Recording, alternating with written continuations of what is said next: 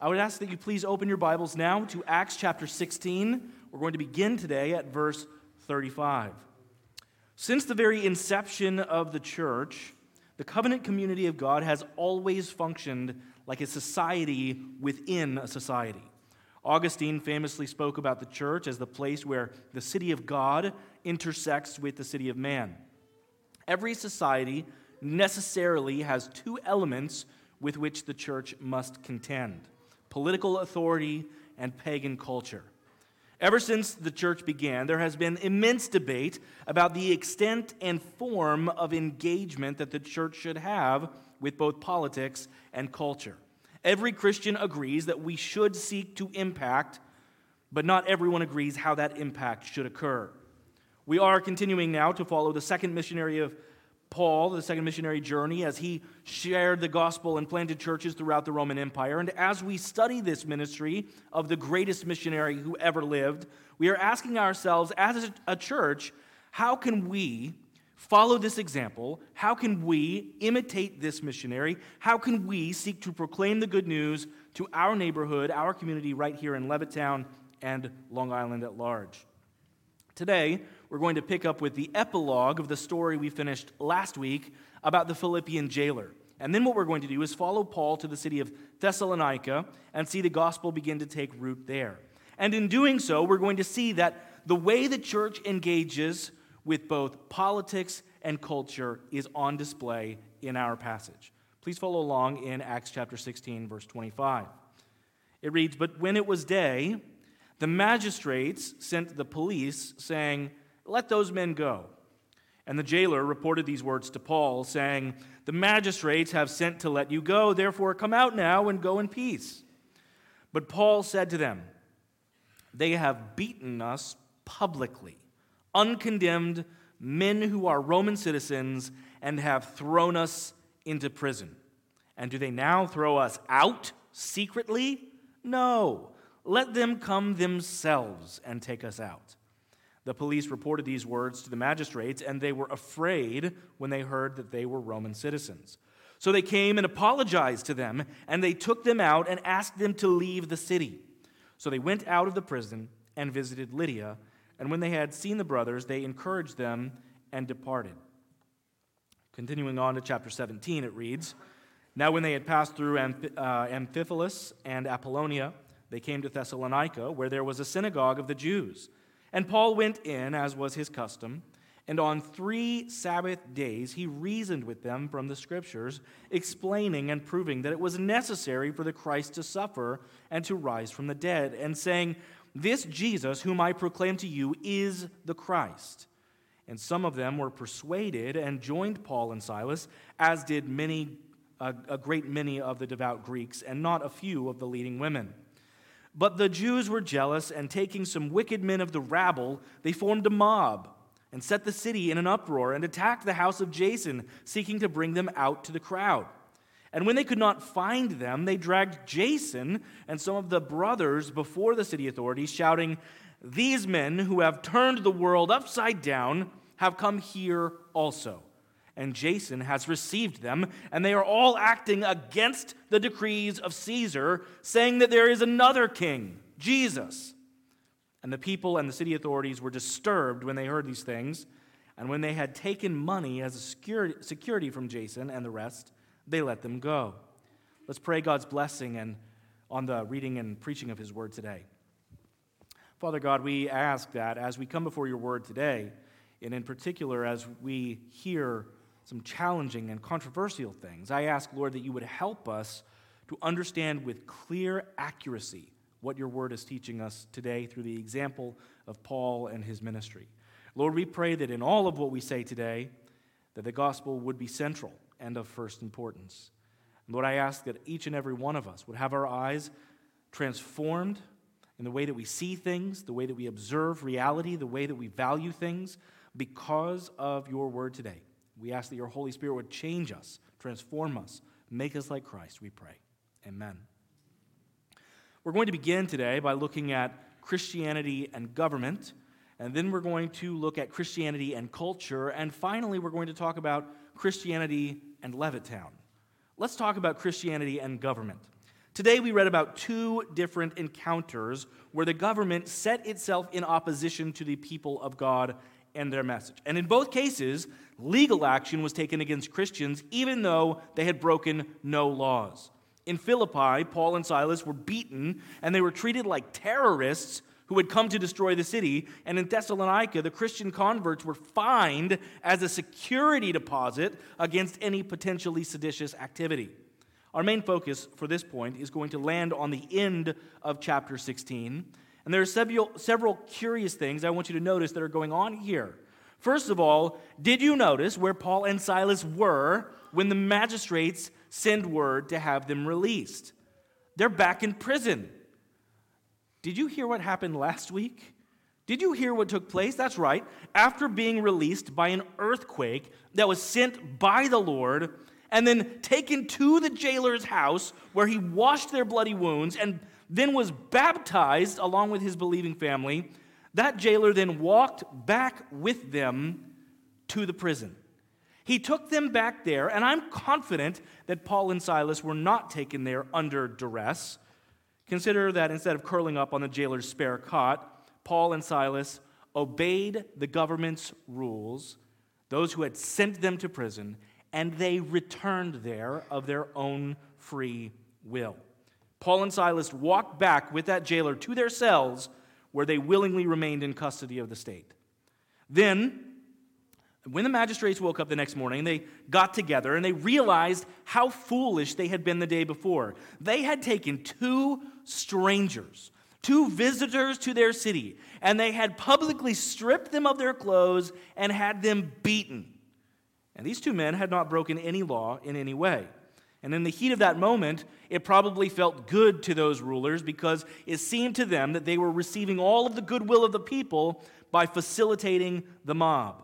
But when things quieted down, the blood cooled off, they probably remembered that allowing activity like that is exactly the kind of thing that caused local magistrates to get removed from their post by governors and emperors.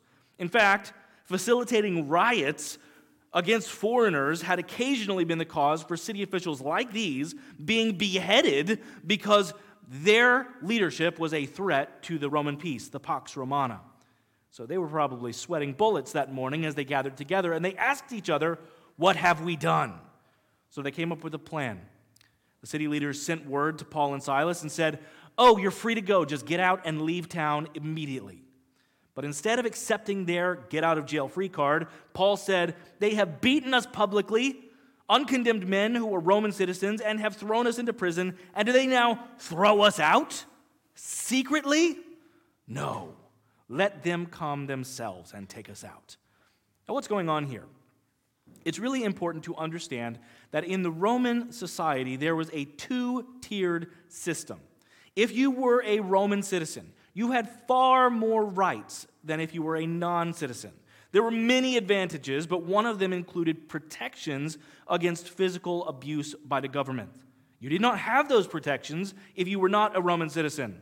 And by sliding that little detail into his reply, Paul was ensuring that these officials were made aware that they had not only facilitated something unethical, they had actually committed a crime. If you were to attack a Roman citizen, the Roman government viewed that as attacking Rome itself. Because of its geographical location and the lack of standing in the empire, it's possible that these magistrates of this city of Thessalonica, that even these magistrates were not citizens. So imagine that non citizens attacking citizens. How would that be received by their leaders? At this point, they had no choice but to personally come to the jail and to apologize. Imagine that. Politicians apologizing. And then they requested, not demanded, but requested, that Paul and Silas get up and leave town. Why is it that Paul takes this course of action? There have been many times before, and there will be many times in the future, where Paul experiences much physical violence without ever pulling out his citizenship card. We do see him do that later on, on a couple of occasions, but most of the time he does not. Well, why does he go through the process here of shaming these officials in this way? The answer is actually pretty simple. By making a public spectacle and receiving a public apology, Paul was protecting the future church of that city from further aggression. Paul could have hired a powerful lawyer and destroyed the career of every last one of those men, but instead, Paul simply wanted it to be on record that he had done nothing wrong and that his message was not illegal in any way. Guy Waters puts it this way in his commentary. He says, Paul had in mind the interests of the gospel in the Roman world. He knew that quietly enduring this unjust treatment had the potential of establishing a precedent for Roman leaders' treatment of other Christian servants. He also knew that Christians were the very best citizens and did not want Christians to garner an unearned reputation as subversive to the state or of social order. Uh, from this, we can learn some very helpful principles about how the church is to operate in relation to government. This is certainly not an exhaustive list, it's not intended to be, but this will hopefully help us to begin to think through our relationship to those that the Lord has instilled with temporary earthly authority. First, be a good citizen. Paul could rightly stand before these magistrates and defend his innocence because he was innocent. He had done nothing wrong. He was not being subversive. In fact, he taught that believers should be submissive to the state unless that state fell under violation of God's command. Consider as an example Romans chapter 13.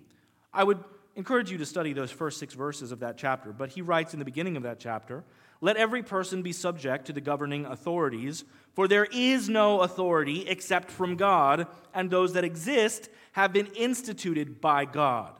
Therefore, whoever resists the authorities resists what God has appointed, and those who resist will incur judgment. Now, if we jump down to verse 6, he continues and says, For because of this you also pay taxes, for the authorities are ministers of God, attending to this very thing.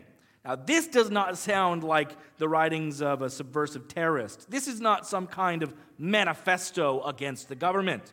Every earthly ruler has been given a position of what the Bible calls ministry by God to promote peace and honor the good while punishing the guilty. Some do this more faithfully than others, and all leaders will give an account. And we who operate under their laws will give an account for how we follow them. Christian, you should be the kind of person who could never be found guilty of any just law. Secondly, Christian, you should accept persecution. There is definitely a growing animosity against Christians in this country.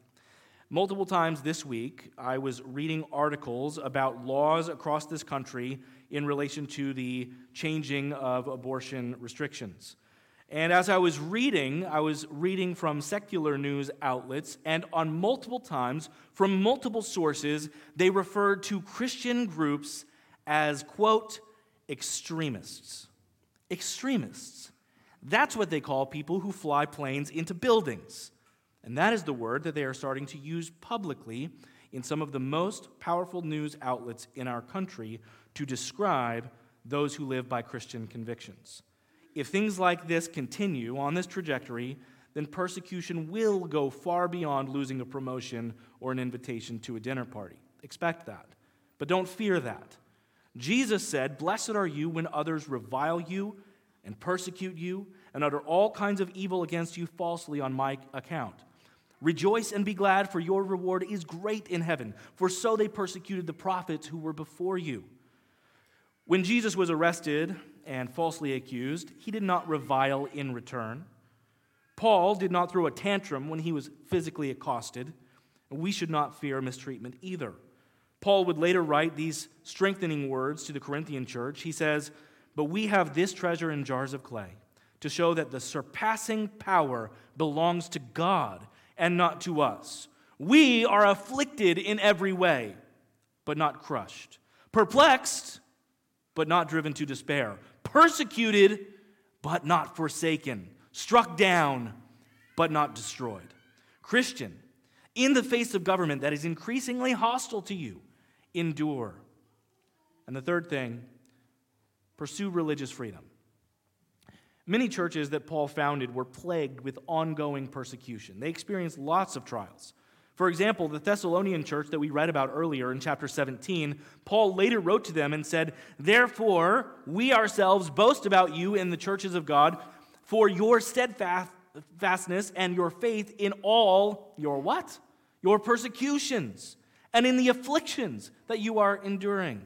In other words, this church experienced a ton of political opposition. But that is not how things worked in Philippi. That church, this church in Philippi that becomes such a cornerstone of the early church, that church was given the great blessing of meeting freely with seemingly little or maybe no government opposition at all. And how did that come about? Because of Paul standing up in this chapter in the way that he did. We have a great blessing of having legal protections for Christians built into the code of law in this country. However, those laws are not always acknowledged, nor will they remain in place without effort. Let me give you an example of two member families here at our church. There are two families in the church who have adult daughters now living in other cities who both experienced a very similar situation. Both of these girls went to public high schools on Long Island. Both of them were told that they were not permitted to attempt uh, to open a Christian club in their schools. Both of them were told it was unacceptable, even though it certainly is, and there is no law prohibiting it. Both of them took many steps to get the school to allow them to have a Christian club approved, and they were repeatedly denied. And both of them started the steps of having a lawsuit against the school to allow them to have what legally is acceptable, and both of them were eventually permitted to have those clubs. One of our current members, one who is sitting in this room right now, is saved, has become a Christian because they attended one of these Christian clubs and came to Christ. That is good news. And that, ex- eh, that occurred because someone fought for religious freedom. Pursuing legal protections for the church and Christian ministries to flourish is exactly what Paul is doing in this chapter. It is exactly what those two high school, school girls did from our church. It's what we should be doing as faithful Christian citizens when we have the opportunity and when we see ways that the church is being stifled by government or Christian speech is being systematically shut down in our nation. We won't always win, but pursuing religious freedom is a battle worth fighting. Now, I am typically not a very political person. I am not telling you how to vote or what to do in your political aspirations. All I am saying to you is this Christians, don't give up the fight for religious freedom. The second thing that we're going to look at today is Christianity and culture. Have you ever had somebody try to insult you and what they said about you actually was something that you viewed to be a giant compliment? Look again at the accusation made by the enemies of Paul and Silas in verse 6. Now, these people were speaking about Paul and Silas, even though Paul and Silas were not present with them at the time.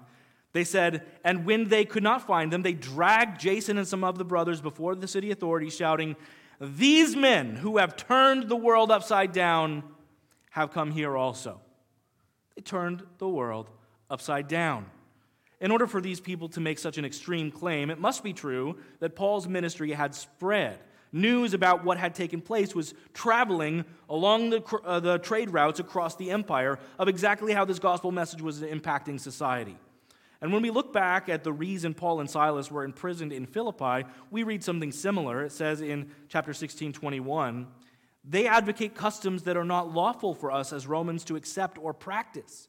In Thessalonica, the accusation looked like this they're acting against the decrees of Caesar, saying that there is another king, Jesus.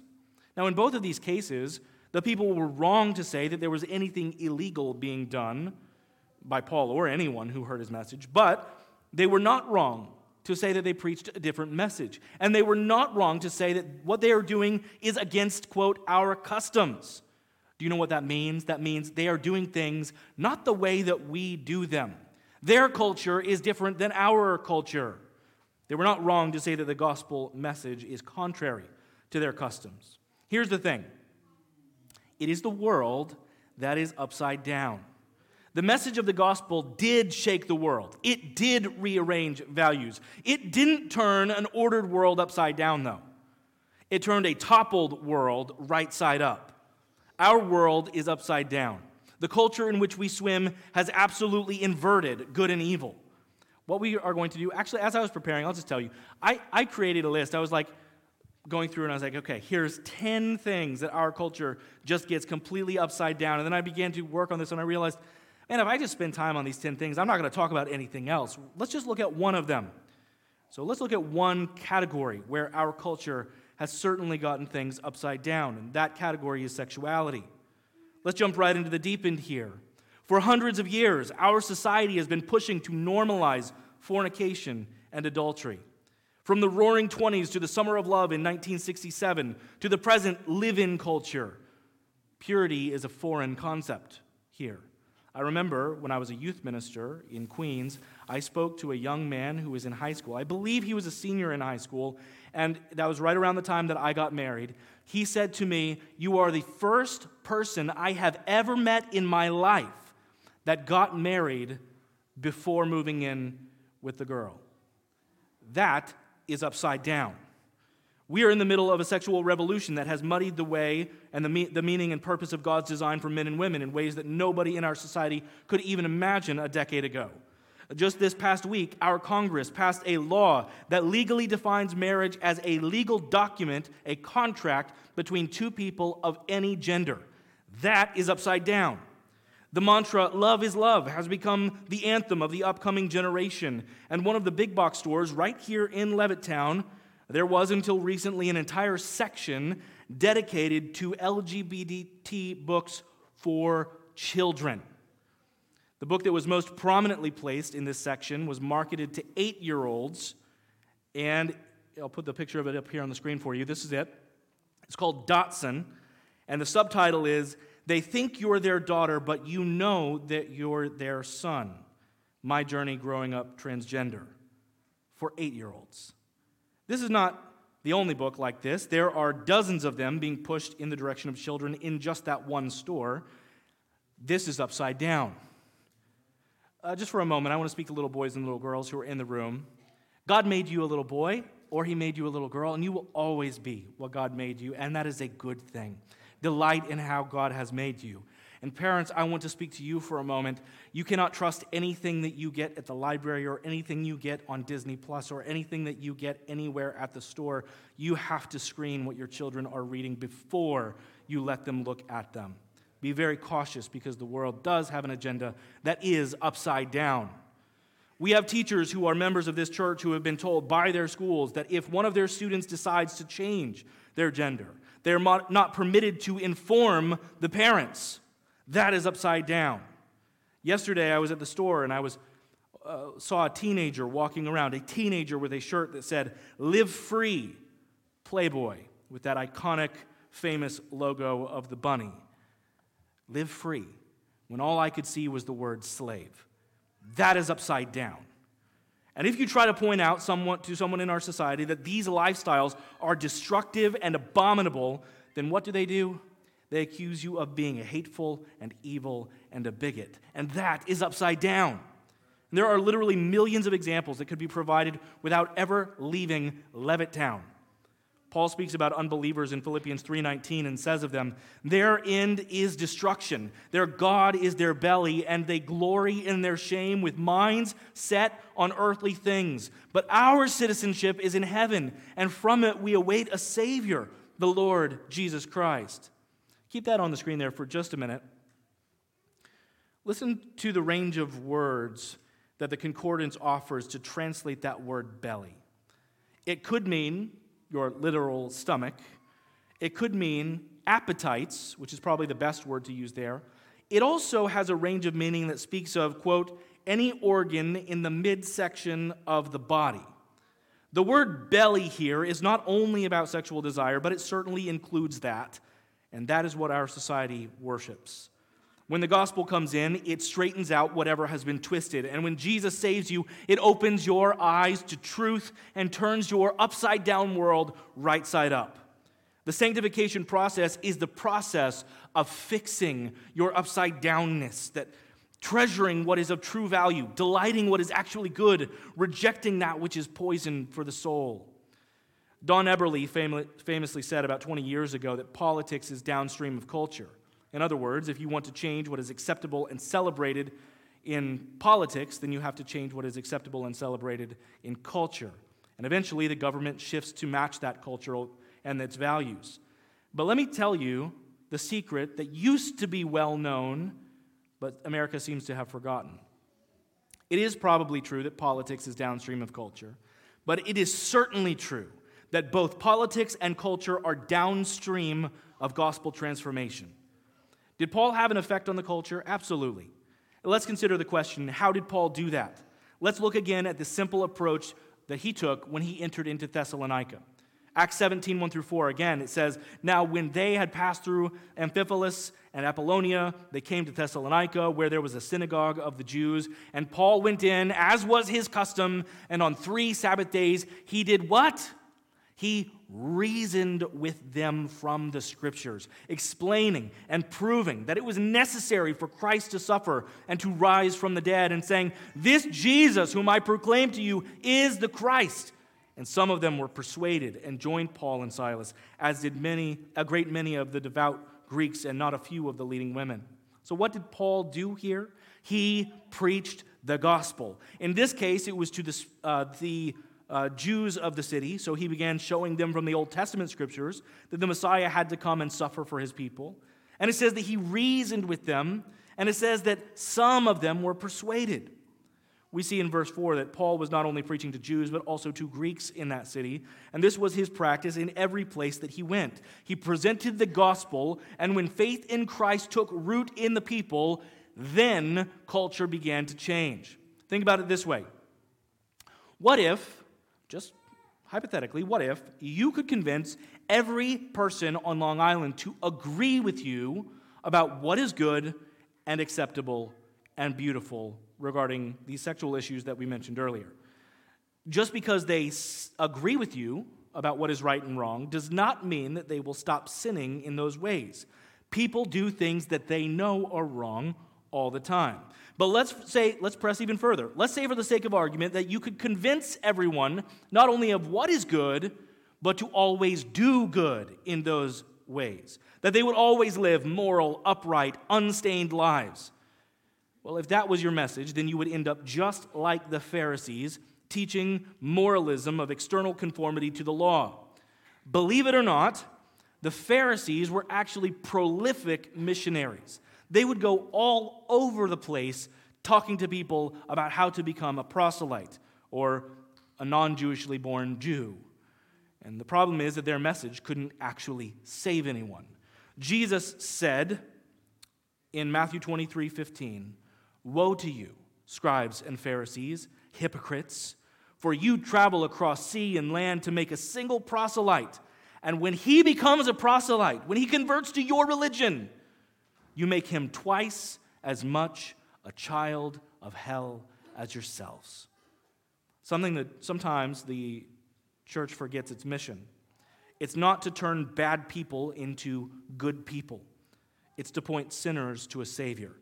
Trying to correct someone's outward be- behavior without giving them the gospel is kind of like going to somebody who has gangrene and just putting a little band aid on top, acting as though that's going to fix it.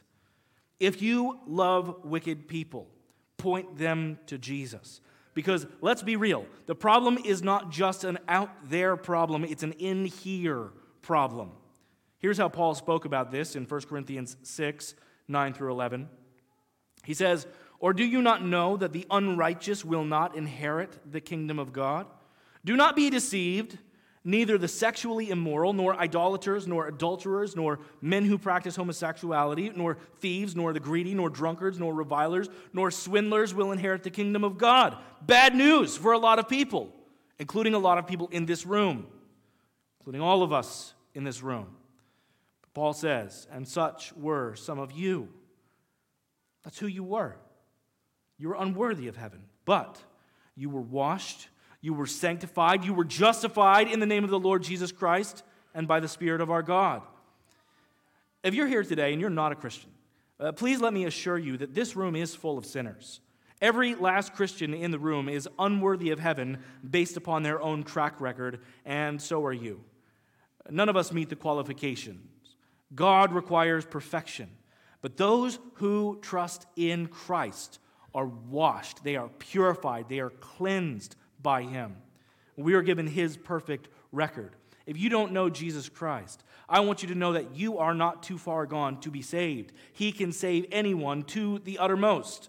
So if you are here, trust in Jesus Christ, that his death was of value to save you from your sins. Trust in him, and you will be saved. It's important for us to see here, as we consider this fact, that as we look at our culture, as we look at society around us, it is not primarily our job to correct their moral outward actions. It is our primary objective to preach the gospel, and the rest will fall in line. The third thing that we're going to talk about is how to get this from the abstract and the historical to the present by talking about Christianity and Levittown. Church, I want to encourage you to be more concerned about having an eternal impact than you are about having a political or cultural impact in the present. But I also want you to be aware that your obedience or your lack of obedience will necessarily have an effect on the world around you. Every boat leaves a wake in its path. So let me leave you with five diagnostic questions that should help you determine if you are seeking to, like Paul, turn the world right side up. Question number one Are you distinct from the world? Perhaps the easiest way for the church to lose its potency is to begin to imitate the world. It's a huge problem when the world cannot tell if you're a Christian. If you are around worldly people very often and you feel completely comfortable with them at all times when you join in their reindeer games, that is a major red flag. 1 John chapter 2 verse 15 through 17 puts it this way. He says, "Do not love the world or the things in the world. If anyone loves the world, the love of the Father is not in him. For all that is in the world, the desires of the flesh, the desires of the eyes, and the pride of life, is not from the Father, but is from the world. And the world is passing away along with its desires, but whoever does the will of God abides forever." Do you love the same things that the world loves? Do you laugh at the same jokes that they do? Do you share their view of money? Does your tongue feel all too familiar with their profanity? Are your convictions regularly compromised because you can't give up that show or that movie? If you just look like the world, how can you expect to transform the world with the gospel? Jesus tells us that we are the salt of the earth. But then he seems to indicate that the salt can lose its saltiness.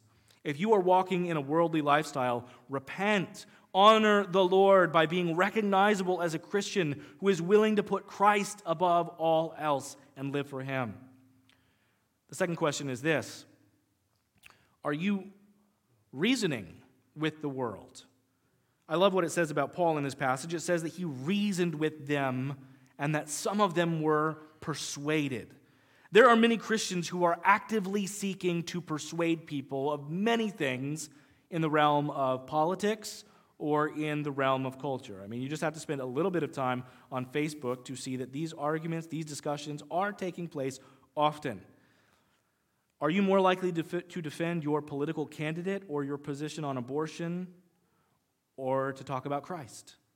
Now, I don't think there is anything wrong with having a political or cultural conversation, but if we are missing the gospel, we are missing the point. I hope you see that the accusation that was made against the Christians in Thessalonica was true.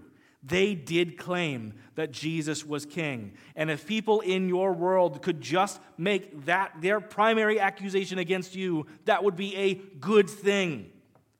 Is that the main thing people see coming from you? Or is there another message that is primary in your life? We have 117 members here at the church, 117 of us. It's a small army. If every single one of our members would commit themselves to seek to reason with four people, four unbelievers about the gospel this coming year, that would have a radical impact.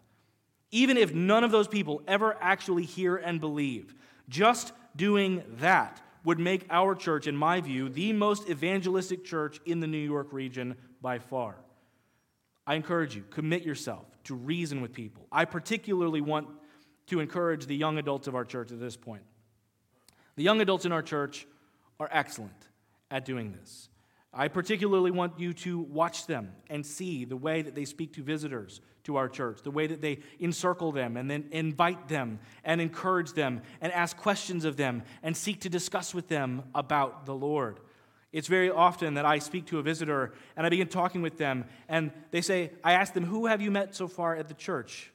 And the list is all the young adults. All of those people have gone out and made sure to make them welcome here and to speak with them about the Lord. I also love that the young adults are often the ones who come to me asking questions that they have received from others, questions that are difficult, questions that unbelievers present to Christians. And they will say, How do I answer that question about this verse? Or how do I answer this question about worldview? And how do I go back to them and reason with them? Church, we can learn a lot from the young adults in this church. Young adults, I want to encourage you, and you are doing a great job in this way. Keep striving for the Lord and church. May we learn from their example, and may we reason with others of the gospel. Question number three Do you love the church? You might be wondering why this question makes it onto this particular list, but there is a very simple answer as to why. Jesus said in John 13 35, By this all people will know that you are my disciples if you have love for one another. That was certainly true at the church in Thessalonica.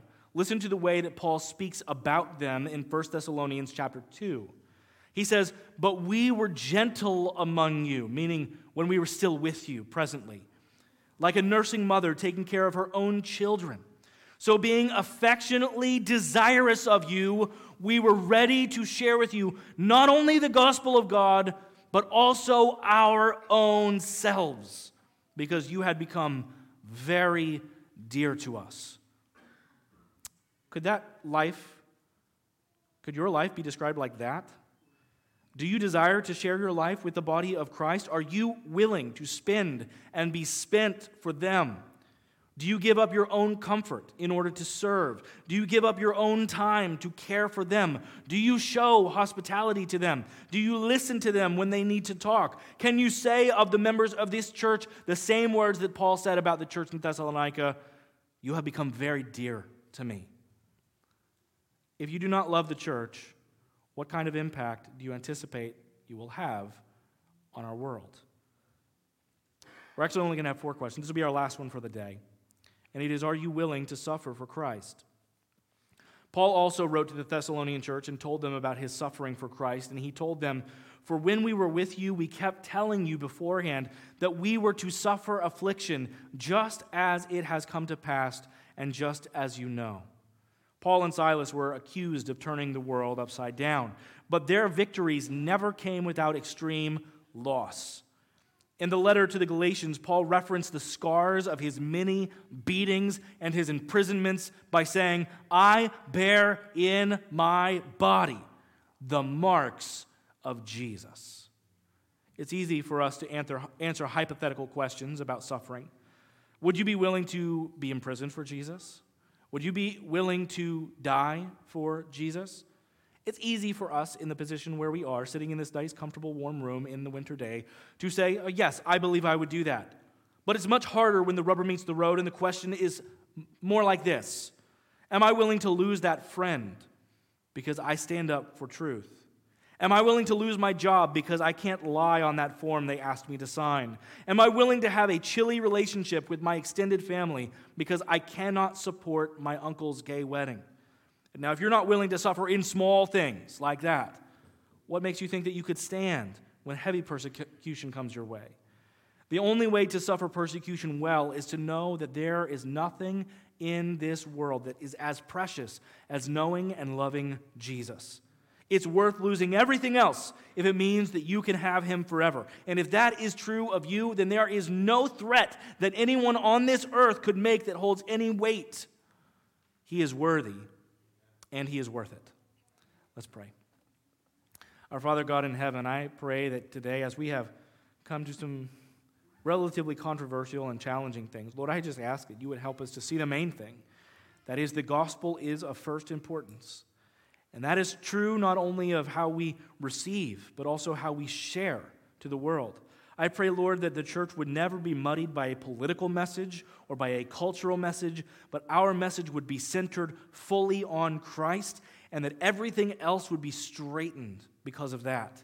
Lord, I do ask that in the future, when people look at this community, this neighborhood, this town, this island, that people would look at us and be able to see that there was a straight line of impact drawn from the life of this church to the life and culture of this island.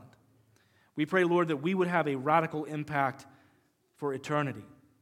That when we get to heaven and we look back, that we would see a straight line of impact from this church to our community, where we see people who have been dead in their trespasses and sins come to life in Jesus Christ. Lord, there is no transformation greater than that. We pray, Lord, that this would be a place where sinners are welcomed and that they are received and that they hear the gospel and that they will be saved. We pray that in the precious name of Jesus Christ. Amen.